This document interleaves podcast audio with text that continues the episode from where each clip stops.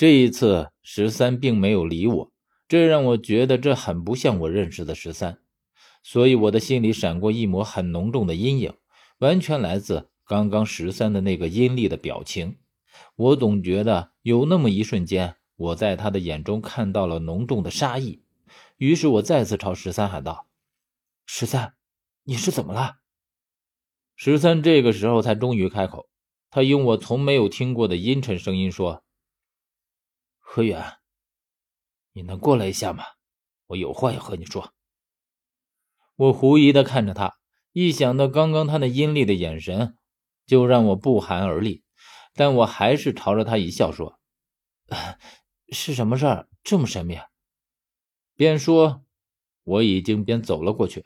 但是我虽然脸上轻松。但心里面还是在疑惑，十三毕竟是蒋的徒弟，我们这般对待蒋，以至于千方百计的要破坏蒋的计划，而十三却始终冷眼旁观，甚至还在暗中帮助我们，这听上去似乎并不太合乎情理。我走到十三旁边，十三拉着我又走出去了一小段，似乎是为了要避开宋。他小声的和我说：“阿远，我一路上有没有求过你什么事儿？”我不知道十三要说什么，于是摇摇头说：“，十三，你这是怎么了？你和我之间并不用这样见外，你的事就是我的事儿，直接说就好啊，不用说什么求不求的，听着多别扭。可这件事不一样，是什么事儿让你这么挂心，连脸色都变了？何远，我在这个世界上只有师傅一个亲人，你放过他好不好？”我知道他说的是假，而且我听了十三的话，竟然有一种很无语的感觉。其实也不是为什么，就因为蒋比我不知道要厉害多少倍。现在十三说要我放过他，我觉得他说反了，应该是让蒋放过我才对。于是我回答他说：“哼，十三，你没搞错吧？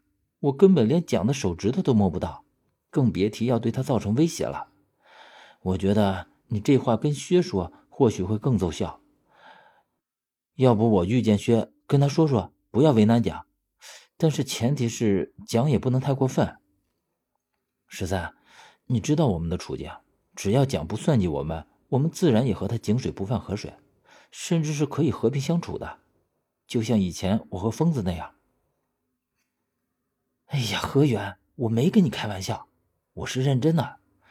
如果真的到了最后一刻，我请你放师傅一条生路。如果这仅仅单纯只是薛和师傅的恩怨，我也不会和你说这话。虽然师傅胜不了薛，但是薛也奈何不了师傅半分呢。我看着这样的十三，我预想的没错。十三身为蒋的徒弟，始终还是担心蒋的。但是他既然这样说，也已经意识到了蒋所作所为并不是全对。这样说来。十三也算是恩怨分明。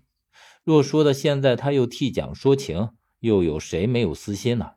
即便是我，我觉得也不可能完全做到公正无私，因为我们都是凡人，都不能免俗。我说，如果真像你说的这样，我答应你。可是十三，你应该知道的，从进入这里开始，我们就已经进入了蒋的算计。如果他真的要对我们不利，我们也不可能坐以待毙啊！十三便不说话了，他似乎在进行着思想斗争。可最后，我还是听见他说：“如果他要害了你，有的是机会，你也来不得杨八姐。”我犹豫着，十三的确让我很为难。如果是平时，我一定毫不犹豫的答应他。可是现在情形已经不一样了，因为这里涉及到的不仅仅只是我的安全。还有薛的、宋的，甚至是十三的。十三他对蒋又了解多少？他又怎么能确定他没有被蒋算计在其中，不是被蒋利用的一枚棋子呢？我正这样想着，突然听见十三说：“你连宋这样的人都可以救，却偏偏对师傅心有成见。宋雨丽说了师傅的诸多不是，你全信了。可是你听见薛说过没有？你对薛和师傅的争端？”又了解多少呢？我被十三的这句话惊了一下。十三不说，我倒还真没注意。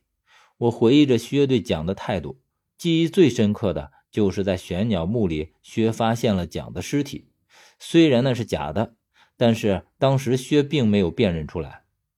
我只记得当时我问他蒋是谁，他说了一句：“蒋是我的搭档。”后面我依稀记得他说了一些他们之间出了一些矛盾之类的话，但是具体的细节他却一点都没说，甚至是什么矛盾都没有提起。但是从当时的态度来看，薛对蒋和十三丝毫恨意都没有。但是薛本身就是一个没有感情的怪物，所以就算有，我也不知道。我压根就不知道他心里究竟在想什么。但是从他对厉和宋的态度，我似乎可以揣测到一些什么，从而去选择该相信厉和宋还是十三。而不等我将这句话完全搞懂，十三又接着说。